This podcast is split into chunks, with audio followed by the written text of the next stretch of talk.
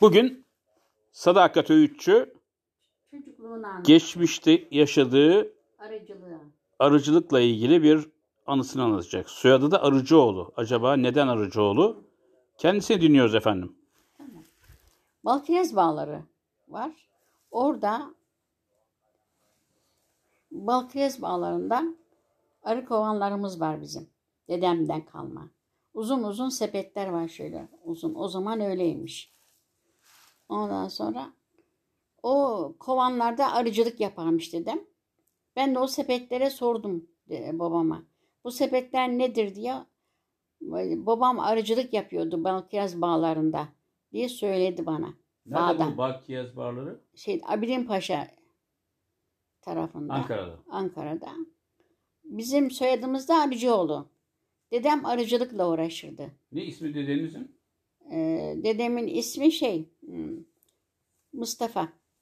Hacı Mustafa. Hacca mı gitmiş? Hacı, Hacı Mustafa diyorlar. Bal mı üretiyormuş? Bal şey arıcılıkla uğraşırmış. Arıcı oğulları denler, den, denirmiş. Ankara. Soyadımız öyle. Nerede şimdi o ballar?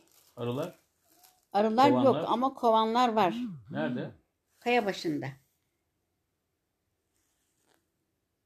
Ankara'da. Aşenemizde. Evet. Mağazamızda duruyor. Siz bundan sonra arıcılık yapmak istiyor musunuz? Aracılık yapmak istemiyoruz. Eski aracılıklar şimdi yoktur yani. Niye? Bahçeniz var istiyorsanız kovan koyun. Kovanla olmaz. O bağ olacak. Büyük koca üzüm bağları. Üzümden daha çok arıcı, arı olur. Şey olur, bal olur. Bal kiraz bağlarında bağımız vardı. Koca bağ. bağ.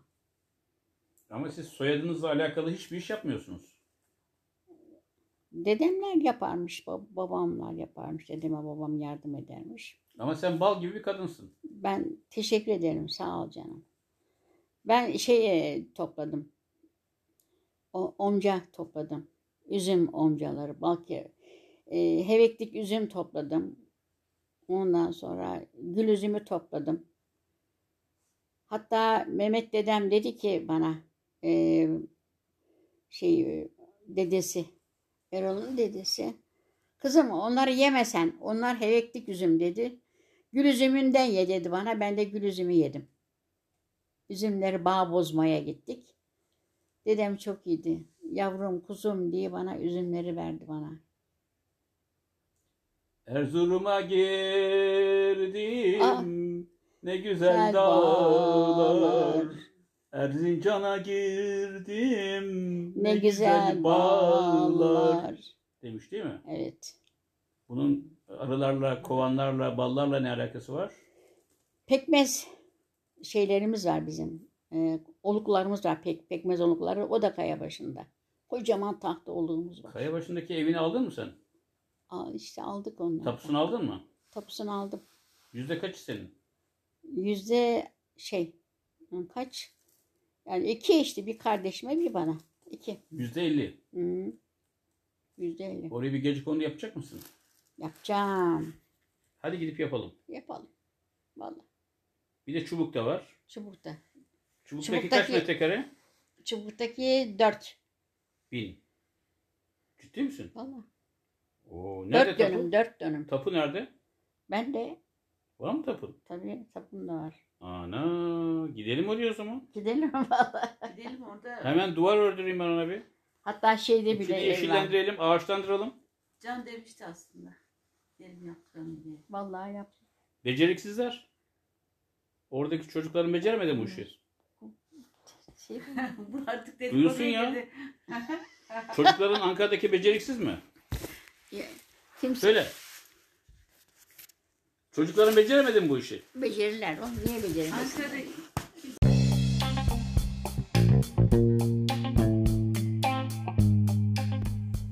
Evet şimdi Sadakat Öğütçü bize aile şeceresini anlatmaya çalışacak. Hatırlayabildiği kadarıyla.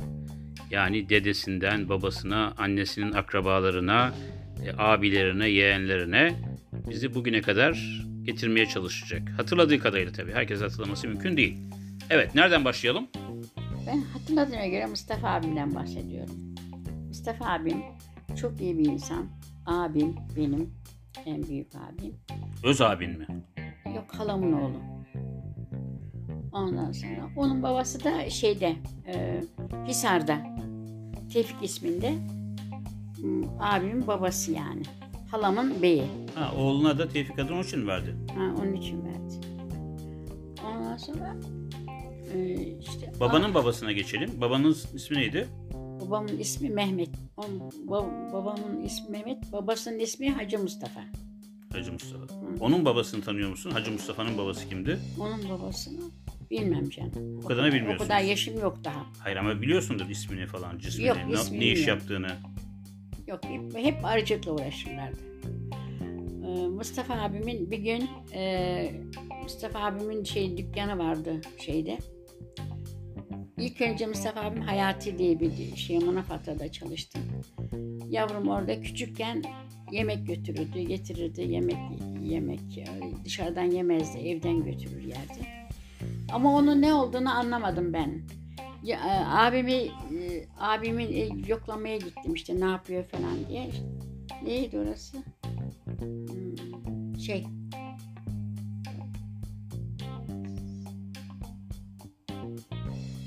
Evet, başka abilerin kimler vardı? Hilmi abim vardı, İsmail abim vardı. Onlar hep çocuğu, halamın oğulları onlar. İsmail hiç duymadık. İsmail de polisti kendisi. O Hilmi'nin kardeşi miydi? O da abisiydi onun. Büyük Abisi. abisi. Öldü mü o? Öldü. Peki, bir de ablam vardı. Ablam vardı, Münevver vardı. O da halamın kızı. Ha- halamın kızı ama o şeyden geldi yani. Ee, halamla halam eniştesiyle beraber eniştesi iki çocuğu getirdi iki oğluyla beraber. Halamla eniştemden olma çocuğu da Münevver. Mustafa abim bir kız kardeşi daha var. Onu da halası büyüttü. Karısının ismi neydi? Gülseren yengemin ismi. sen onu severdin çok. Çok, çok tatlı. Ben çok severim. Peki, başka ailede kimler var? Çünkü demiştiniz ki ta Yemen çöllerinde kalmış kardeşi de vardı. Arif vardı. Mehmet. Aa evet evet. Dedemin. Amcam amcam. Hı. Arif amcam vardı. Arif amcam da çok çok Onu hiç görmedim. Babam bahsederdi kardeşimden. Babanın başka kardeşi var mıydı? Yok işte bir tane Arif o da kayboldu. Öyle mi? İki kardeş miydi onlar? Kardeşti. O da mı Arıcıoğlu'ydu? İki kardeş değil. Babamın e, üç tane kız kardeşi vardı. Nerede onlar? şey birisi Yurdagül'ün annesi. Hanım diye Yurdagül'ün annesi.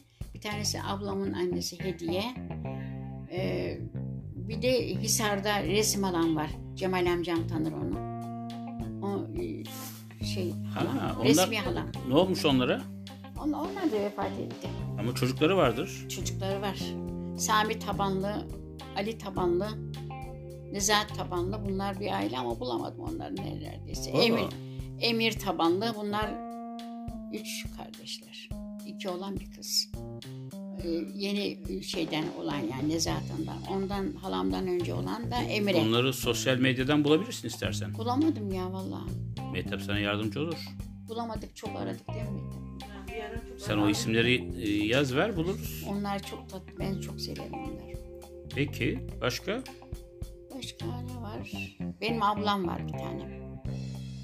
Gerçek ablan. Nimet. Hmm. Baba bir, anne ayrı. Onun soyadı ne? Onun soyadı Erciyes. Ay hiç unutmamışım. Nimet Erciyes. Hmm, Peki Erciyes. e, başka anne tarafı nasıl? Onu anlat. Anne tarafı, İsmi neydi annenin? anne, annemin ismi şey, Hafize. Hafize. Soyadı Soyadı Hafize şey, Arucan mıydı? yok Arcan değil. Kocasının soyadı var. Hı. Ne soyadı? Adı neydi ya? İsmi şeydi. Unuttum valla. Ama Arucan ailesinden geliyor kendisi. Tabii. Anne, annem Arcan. Ailesinden geliyor. Mehmet Arcan kızı, dedem yani. Hı. Şey, e, Çubuk'ta cami hocasının kardeşi dedem. Çubuğun hangi köyündeler onlar? Karaköy, şey, Karagöl. Karagöl. Karagöl. Senin annen orada mı yaşamış? Orada yaşamış. Orada mı evlenmiş? Orada evlenmiş. Ve orada ölmüş. Aa, babamdan sonra orada ölmüş. Hmm. Kocası. Yani kendisi orada öldü. Ondan dolayı şeylerin var mı? Dayıların mayıların? Dayılarım var. Dört, Kimler? Dört tane. Ali dayım, Osman dayım, Rifat dayım, İsmet dayım. Onlar da öldüler mi? Onlar da öldüler. Bir Ali dayım sağ. Osman dayın da öldü mü? Ha Osman dayım Hemen öldürüyorsun adamı ya. yok ölmedi. teyzem var o öldü. Bir teyzem yaşıyor. Bir Mahir vardı. Kimdi o? O öbür teyzemin kızı, oğlu. Hmm. Mahir. Okçulukta herhalde bilmiyorum. Sizin aile bayağı büyükmüş. Öyle derdi annem. Annem derdi yavrum bir akrabamız var kocaman seni götüreyim de apcalarına bir tanıştırayım seni derdi bana. Bir Peki- şeyler sana alıvururum. Çok tatlı Öyle mi derdi? Ali vurun mu derdi? Alıvururum derdi. Hiç resmi yok senin annenle. Var var. Nerede? Aa, sadece annem resim var. Ama annenle senin resmin yok. Yok ama nasıl zıppır zıppır Yok, hanım ya. Zıppır zıppır hanım. Hat- Şöyle. ben onu hatırlıyorum şeyde o e, Cebeci'deki hastanede yatırdınız onu. Ya. Değil mi? Orada ameliyat olmuştu. Dikim evine yakın hastanede. Hı, şeydi işte. Peki, fakültesi. peki senin ailenle kaç kişilik? Kimler var senin kendi küçük ailende? Benim ailem çok. Anlat bakalım nasıl? Kimler var? Valla işte anne tarafından dayılarım. Kaç çocuğun var? Beş. Beş. Say bakayım isimlerini. Sayın Erdal, Mehmet, Mustafa, Meliha, Mehtap, e, Kadir Ramazan. Kadir Ramazan gitti. Yok. Yok. Peki torunlarını say bakayım isimlerini. Yedi tane torunum var. Yedi torunun var. Maşallah maşallah. maşallah. Say bakalım. Erdal. Torun diyorduk. Aman şey. İrfan. İrfan, Oğuz, Can, Melis, e, Beyza, Bora, Buket. Bu kadar. Peki. Torunun çocukları var mı? Onun çocuğu var. Bir tane. Oğuz'un çocuğu var. Hı. Oğuz. Hı. Ne ismi? Şey, Cemre. Cemre. Peki. Bayağı büyük bir ailem var yani. Vallahi büyük. Gelinler, damatlar var mı? var. E onları da say.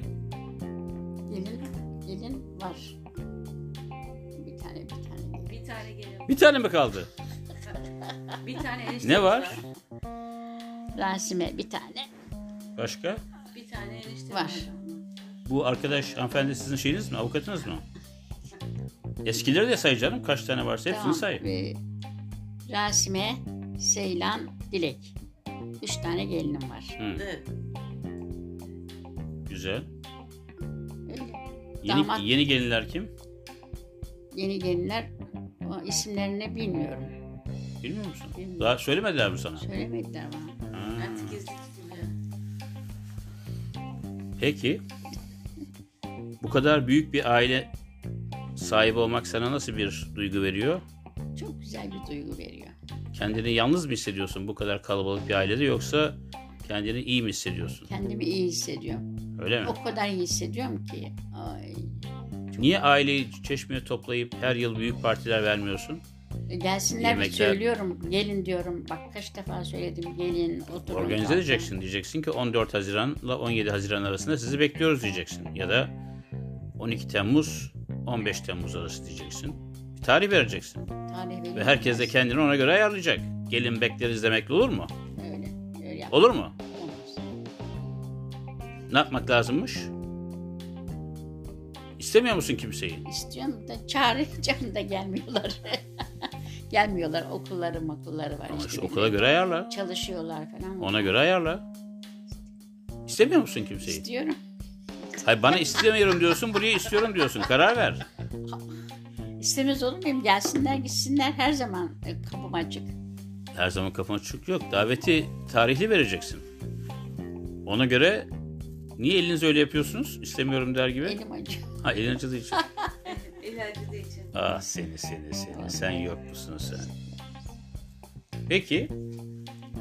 Ben gittiğim zaman beni çok güzel ağırlıyorlar. Hı. En güzel Peki seni şey- arayıp soruyorlar mı sık sık? Oo hem de nasıl. Her gün kim arıyor seni? Ha? Her gün kim arıyor? Menacım arıyor beni. Bir Melih arıyor. Başka arayan var mı? Var. Arif var. Her gün arıyor mu seni? Her gün arıyor. Mustafa'cığım var arıyor. Ne diyorlar? Anneciğim ne yapıyorsun? Nasılsın diyor. Kuru kuruya ne yapıyorsun diyorlar. Ondan sonra birisi işte ne yapıyorsun anneciğim oturuyorsun. Na... oturuyorsun çay mı içiyorsun? Başka bir şey bir şey yapmıyor mu diyorlar. Evet oturuyorum çay içiyorum dedim. Niye başka bir şey yapmıyorsun? Ne yapayım ben? Her şey yapabilirsin.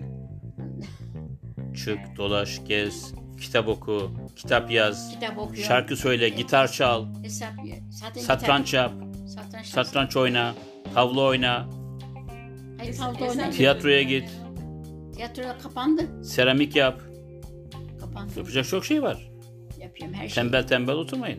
Öyle diyorum ben. Bak oturuyorum Mehtap diyorum. gece gündüz kitap okuyor, müzik dinliyor, tiyatro seyrediyor. Gözlerim acıdı. Gözleri acıdı. Burada kapatalım o zaman. Son söyleyeceğiniz bir şey var mı? Çocuklarımı, torunlarımı çok seviyorum. Hepsini de. Hiç ayrım yapmıyor musun? Hiç ayrım yok. Hani demiştin beni herkesten daha çok sevdiğini. yok. Herkesi, Yalan mı? Herkesi bir seviyorum. Ya ama bana dedin ki en çok seni seviyorum oğlum dedin. Yok şimdi sen Bir söyle. de Mehtap'ı dedin. Sen söyle. Kayıt alınıyor ama. Ha? Bak kayıt. Hepinizi seviyorum. Anne- Ayrım yok. Doğrucu ol yani şeffaf ol. Niye gizliyorsun? Ben er- erkek çocuklarını daha çok seviyorum kızlardan. Öyle mi? Kızlara ne olacak şimdi? Vallahi onu bilmiyorum artık. Ben ço- erkekleri çok seviyorum. Ben duydum. Ablam nasıl? Yazıklar olsun sana. Ayrımcılık yapıyorsun yani çocukların arasında. Torunların arasında en çok kimi seviyorsun? Hepsini seviyorum. Onlar yazık. Bir tanesini seç ya. Yok seçemem. Hepsini de seviyorum.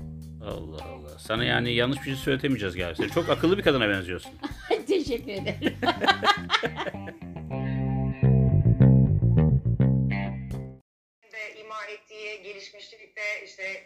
yollarının ne kadar önemli olduğu konusuyla ilgili benzer bir konuyu konuşacağız bu noktada. Global Resources Corporation Başkanı Mehmet Söğütçü bizlerle birlikte olacak. Mehmet Bey hoş geldiniz yayınımıza. Hoş bulduk efendim.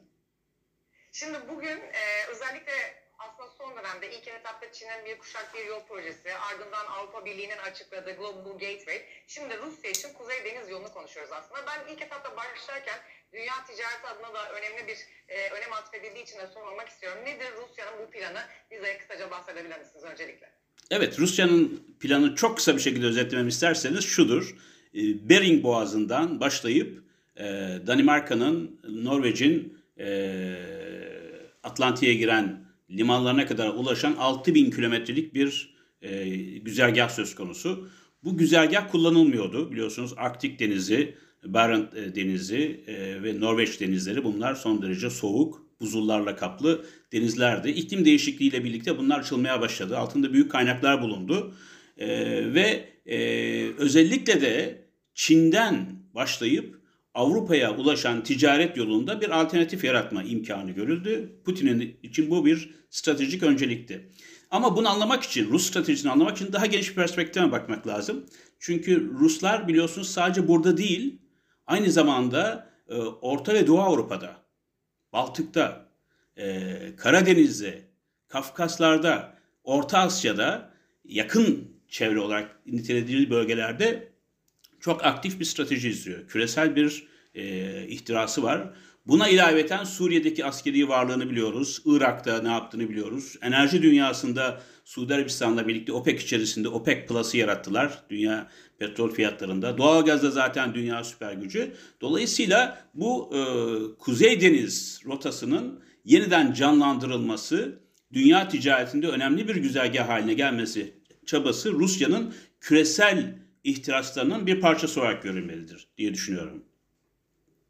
Peki Mehmet Bey, özellikle son dönemde kutup bölgelerine hem Amerika'nın hem de Rusya'nın ilgisini görüyoruz.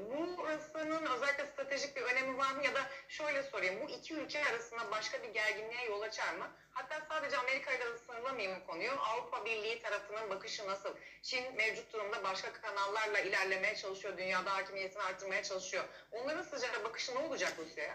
Evet şimdi e, Rusya'nın bu çabası tabii e, bazı yerlerde kaşları kaldırıyor. Özellikle Norveç gibi, Danimarka gibi e, bu e, şeyden Kuzey Denizi rotasının batıya giren e, giriş noktalarında büyük e, hassasiyet yaratıyor. Ruslar tarihi olarak komşularını çok düşman hasmane gördükleri için e, kontrol e, amaçlı çalışmışlardır. Arktik Deniz e, dediğim gibi dünyanın eğer e, işlenmeye başlanırsa petrol, doğalgaz kaynaklarının neredeyse üçte birini barındırıyor rezerv olarak. Dolayısıyla çok önemli bir kaynak bölgesi ama aynı zamanda da biraz önce bahsettiğimiz gibi e, Çin'in Polar dediği e, yani kutup İpek Yolu projesinde bir parçası. Yani sadece e, Kuşak Yol projesi Şiyan'dan başlayıp Orta Asya'ya geçip Türkiye'ye ta Amsterdam'a İngiltere'ye kadar ulaşmıyor ya da denizden Oman'a kadar gitmiyor. Aynı zamanda Bering Boğazı üzerinden başlayıp e, genellikle yapılan hesaplar doğruysa eğer e, ulaşım maliyetlerini yüzde 40 azaltacak. Yani yakıt maliyetini yüzde 40 azaltacak bir yol. Ve şu anda 22-23 günde gidiliyor Bering Boğazı'ndan çıkıp Danimarka'ya ulaşmanız. Bunu çok çok daha kısaltacaklar. Yani bu e, Arktik bölgedeki mevsim e, çok kısa aralıklarla e, gemicilik faaliyetine izin veriyor. Bu belki Rusların inşa etmekte oldukları 7 tane e, nükleer enerjiyle çalışan e, buz kırıcı sayesinde bütün yıl boyunca bu e, gemilerin geçmesi izin verecek. Ama öte yandan askeri gemileri de hemen yanı başında görüyorsunuz. Donanmaları, Rus donanması orada, Norveçliler orada, NATO bayrak sallıyor. NATO açısından da o bölgenin güvenliği ve NATO bölgesine girişinin sağlanması e, son derece önemli. E, onun için bir anda bu bölge ve Putin'in ortaya atmış olduğu Kuzey Rota, Kuzey Denizi Rotası projesi bütün dünyanın ilgisi ilgi odağı haline gelmeye başladı. Bunu da siz aslında gündeme getirdiğiniz için teşekkür ediyorum. Çünkü biz bunu İngiltere'de, e, Amerika'da, Brüksel'de yoğun bir şekilde tartışıyoruz. Türkiye gündemine hiç girmemişti. E, şayet bu güzergah işlerlik kazanırsa şu anda 35 milyon tonluk bir ticareti söz konusu. Putin'in hedefi 2024'e kadar bunu 80 milyon tona çıkartmak. 2030'a kadar da 150 milyon ton. Bu tabii e, Süveyş kanalının işlevini bir ölçüde zayıflatacaktır. Türkiye'nin boğazlardan geçen trafiğinde de bazı aksamalara ve değer kaybına yol açabilir. Onun için şayet gerçekleşirse ki Rusya bu konuda son derece kararlı, e, bu yeni e, ticaret güzergahı iklim değişikliğinde etkisiyle buzulların erimesi buna daha fazla imkan verecek. E, hem önemli bir ticaret güzergahı haline gelecek hem de askeri jeopolitik gerilimlerin daha da artmasına yol açacak. Çünkü bu konudaki e, hukuki düzenleme 1920'lerde yapılmıştı. E, o günden bu yana çok şey değişti. Tıpkı bizim Montreux Sözleşmesi'nde olduğu gibi. Ruslar ve Norveçliler, Amerikalılar, Çinliler bunu, onlar da hepsi taraf bu anlaşmaya çok farklı şekilde yorumluyorlar. Onun için galiba önümüzdeki dönemde çok ciddi ticari fırsatlarla birlikte jeopolitik gerilimlerin de yoğunlaşmasını hatta e, sıcak çatışmalara da dönmesini e, bekleyebiliriz önümüzdeki 10 yıl içerisinde hemen olmasa da. Peki Mehmet Bey bu e, riskin haricinde mesela şunu istiyorum. Şimdi dünya salgın döneminde çok ciddi arz tedarik, navlun maliyetlerinin artışı bu gibi sorunlarla karşılaştı. Hatta daha salgın yokken az önce size bahsettiğiniz Süveyş kanalındaki tıkanıklığın dünyaya da büyük bir dünya ticaretine maliyeti oldu. Sizce bu rakip olarak saydığımız ülkelerin e, Rusya'ya bu konuda en azından yaklaşması söz konusu olabilir mi? Burada galiba en büyük yakınlaşmayı Rusya ile Çin arasında görüyoruz. Zaten Batı'ya karşı ikisi arasında bir bizim e, marriage of convenience dediğimiz e, iki tarafın mantık evliliği devam ediyor. Birçok alanda, Orta Asya'da da var, Pasifik'te de var. Bu Pasifik ile Atlantik'i birbirine bağlayacak olan önemli güzergah Çin açısından çok derece önemli. Onların kuşak yol projesinin de bir parçası aynı zamanda. E, Çin'le Rusya birlikte ağırlıklarını koydukları zaman e, karşısında tabii NATO'yu bulacaklar. ABD'nin liderliğinde Avrupa Birliği'ni bulacaklar. Burada acaba nasıl bir uzlaşı sağlanabilir? Çünkü trafiği aslında artıracak olan önemli sebeplerden bir tanesi Rosneft'in e, Vostok petrol sahası var orada. Henüz işletilmesi devam ediyor. Yakında e, halihazırda bildiğim kadarıyla 15 milyon tonluk bir ticareti söz konusu. LNG-2 projesi var aynı zamanda. Arkasından büyük kömür projeleri var. Yani ticaretin yanı sıra enerji ve e, mühimmat hatta e, madenlerin, hububatın taşınmasında kritik rol oynayacak. Benim tahminim şayet bu yol tahmin edildiği gibi, e, öngörüldüğü gibi ilerlerse iklim değişikliğinin etkisiyle buzulların da gevşemesiyle birlikte e, o zaman bu güzergaha uygun yeni gemiler de inşa edilecek. Nitekim Rusya şimdi sadece buz kıran gemilerinden 7 tane sipariş etti. Nükleer motorları olan. Aynı zamanda böyle LNG taşıyacak, petrol taşıyacak, hububat taşıyacak başka kargo gemileri de inşa edilmeye başlandı. Burada işbirliği önemli tabii ki. Çünkü dünya ticaretini daha da kolaylaştıracak, maliyetleri düşürecek bir hak bu. Ama ben biraz iyimser buluyorum. Yıl boyunca burada gemi güzergahının çalışmasını şu anda bile yani yaz aylarında bile en az 2-3 ay çalışabiliyor. Onun dışında Rus nükleer e, motorlu gemileri, e, e buz kırıcıları ya da denizaltıları her gün en az 5-6 tane gemiyi kurtarmak zorunda kalıyor bu bölgede. Biraz netameli bir konu hem iklim açısından hem jeopolitik açıdan hem askeri konuda hem de ticari konularda. Bizim de tabii e, kulağımızı buraya vermemiz ve ciddi bir şekilde bu yeni güzergahların nasıl oluşacağı bakmamız lazım. Türkiye doğrudan ilgilendirmiyor.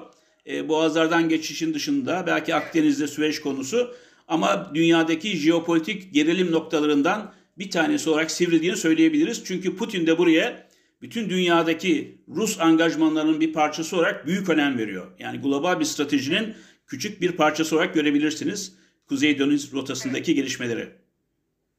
Mehmet Bey çok teşekkür ediyorum değerli katkılarınız için. Ben teşekkür ederim efendim. Global Resources Corporation Başkanı Mehmet Ölçü'yü ağırladık bu bölümde. Şimdi kısa bir araya gidiyoruz. De ima ettiği gelişmişlikte işte ticaret yollarının ne kadar önemli olduğu konusuyla ilgili benzer bir konuyu konuşacağız bu noktada. Global Resources Corporation Başkanı Mehmet Töğütçü bizlerle birlikte olacak. Mehmet Bey hoş geldiniz yayınımıza. Hoş bulduk efendim. Şimdi bugün e, özellikle aslında son dönemde ilk etapta Çin'in bir kuşak bir yol projesi, ardından Avrupa Birliği'nin açıkladığı Global Gateway, şimdi Rusya için Kuzey Deniz yolunu konuşuyoruz aslında. Ben ilk etapta başlarken dünya ticareti adına da önemli bir e, önem atfedildiği için de sormak istiyorum. Nedir Rusya'nın bu planı? Bize kısaca bahsedebilir misiniz öncelikle? Evet, Rusya'nın planı çok kısa bir şekilde özetlememi isterseniz şudur. E, Bering Boğazı'ndan başlayıp e, Danimarka'nın, Norveç'in e, Atlantik'e giren limanlarına kadar ulaşan 6000 kilometrelik bir e, güzergah söz konusu. Bu güzergah kullanılmıyordu. Biliyorsunuz Arktik Denizi, Barents e, Denizi e, ve Norveç denizleri bunlar son derece soğuk, buzullarla kaplı denizlerdi. İklim değişikliğiyle birlikte bunlar açılmaya başladı. Altında büyük kaynaklar bulundu. E, ve e, özellikle de Çin'den başlayıp Avrupa'ya ulaşan ticaret yolunda bir alternatif yaratma imkanı görüldü. Putin'in için bu bir stratejik öncelikti. Ama bunu anlamak için, Rus stratejisini anlamak için daha geniş bir perspektife bakmak lazım. Çünkü Ruslar biliyorsunuz sadece burada değil, aynı zamanda e, Orta ve Doğu Avrupa'da, Baltık'ta, e, Karadeniz'de, Kafkaslar'da, Orta Asya'da yakın çevre olarak nitelediği bölgelerde çok aktif bir strateji izliyor. Küresel bir e, ihtirası var.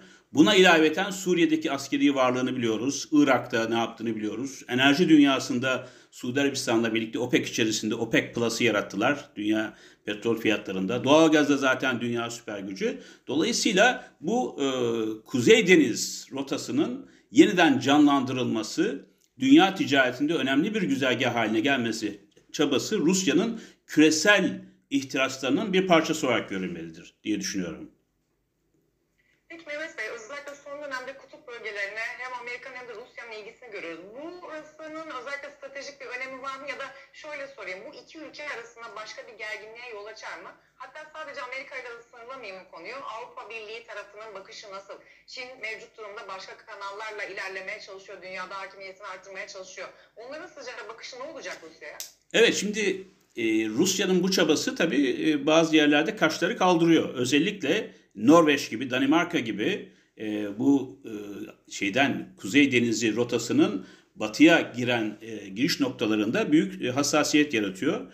Ruslar tarihi olarak komşularını çok düşman hasmane gördükleri için e, kontrol e, amaçlı çalışmışlardır. Arktik Deniz e, dediğim gibi dünyanın eğer e, işlenmeye başlanırsa petrol, doğalgaz kaynaklarının neredeyse üçte birini barındırıyor rezerv olarak. Dolayısıyla çok önemli bir kaynak bölgesi ama aynı zamanda da biraz önce bahsettiğimiz gibi e, Çin'in Polar dediği e, yani kutup İpek Yolu projesinde bir parçası.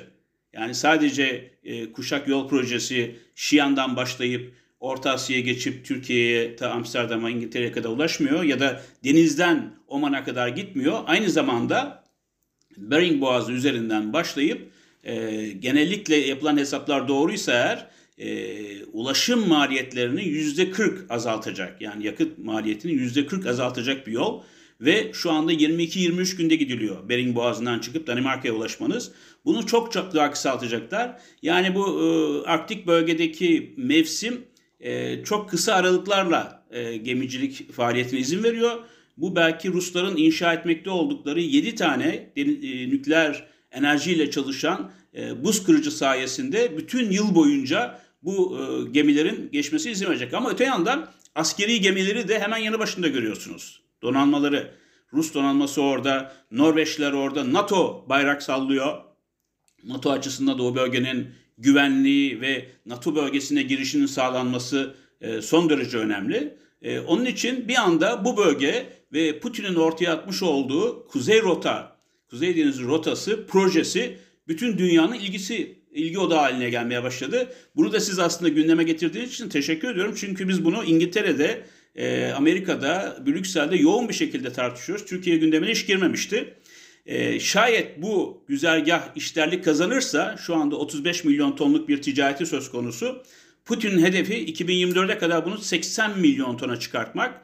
2030'a kadar da 150 milyon ton. Bu tabii e, Süveyş kanalının işlevini bir ölçüde zayıflatacaktır. Türkiye'nin boğazlardan geçen trafiğinde de bazı aksamalara ve değer kaybına yol açabilir.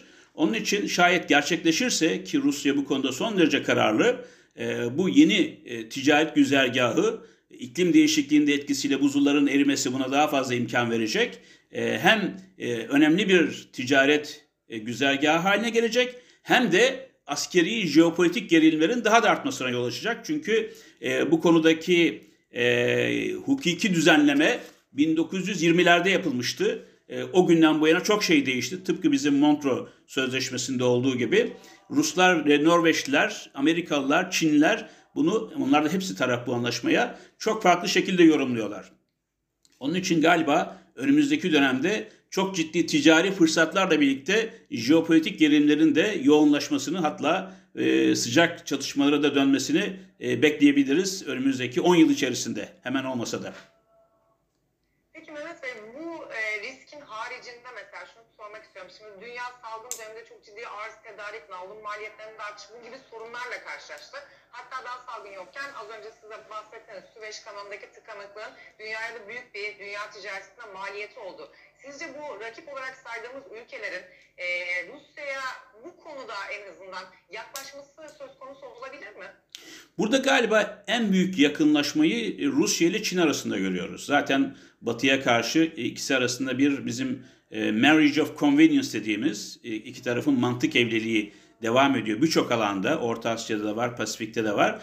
Bu Pasifik ile Atlantik'i birbirine bağlayacak olan önemli güzergah Çin açısından çok derece önemli. Onların kuşak yol projesinin de bir parçası aynı zamanda. E, Çin'le Rusya birlikte ağırlıklarını koydukları zaman e, karşısında tabii NATO'yu bulacaklar. ABD'nin liderliğinde Avrupa Birliği'ni bulacaklar. Burada acaba nasıl bir uzlaşı sağlanabilir? Çünkü trafiği aslında artıracak olan önemli sebeplerden bir tanesi Rosneft'in e, Vostok petrol sahası var orada. Henüz işletilmesi devam ediyor. Yakında e, halihazırda bildiğim kadarıyla 15 milyon tonluk bir ticareti söz konusu. LNG 2 projesi var aynı zamanda. Arkasından büyük kömür projeleri var. Yani ticaretin yanı sıra enerji ve e, mühimmat hatta e, madenlerin, hububatın taşınmasında kritik rol oynayacak. Benim tahminim şayet bu yol tahmin edildiği gibi, e, öngörüldüğü gibi ilerlerse iklim değişikliğinin etkisiyle buzulların da gevşemesiyle birlikte e, o zaman bu güzergaha uygun yeni gemiler de inşa edilecek. Nitekim Rusya şimdi sadece buz kıran gemilerinden 7 tane sipariş etti. Nükleer motorları olan. Aynı zamanda böyle LNG taşıyacak, petrol taşıyacak, hububat taşıyacak başka kargo gemileri de inşa edilmeye başlandı. Burada işbirliği önemli tabii ki. Çünkü dünya ticaretini daha da kolaylaştıracak, maliyetleri düşürecek bir hak bu. Ama ben biraz iyimser buluyorum. Yıl boyunca burada gemi güzergahının çalışmasını şu anda bile yani yaz aylarında bile en az 2-3 ay çalışabiliyor. Onun dışında Rus nükleer e, motorlu gemileri, e, e, buz kırıcıları ya da denizaltıları her gün en az 5-6 tane gemiyi kurtarmak zorunda kalıyor bu bölgede. Biraz netameli bir konu hem iklim açısından hem jeopolitik açıdan hem askeri konuda hem de ticari konularda. Bizim de tabii e, kulağımızı buraya vermemiz ve ciddi bir şekilde bu yeni güzergahların nasıl oluşacağına bakmamız lazım. Türkiye doğrudan ilgilendirmiyor. E, boğazlardan geçişin dışında belki Akdeniz'de Süveyş konusu ama dünyadaki jeopolitik gerilim noktalarından bir tanesi olarak sivrildiğini söyleyebiliriz. Çünkü Putin de buraya bütün dünyadaki Rus angajmanlarının bir parçası olarak büyük önem veriyor. Yani global bir stratejinin küçük bir parçası olarak görebilirsiniz Kuzey Deniz rotasındaki gelişmeleri. Mehmet Bey çok teşekkür ediyorum değerli katkılarınız için. Ben teşekkür ederim efendim. Global Resources Corporation Başkanı Mehmet Özçı'yı ağırladık bu bölümde. Şimdi kısa bir araya gidiyoruz.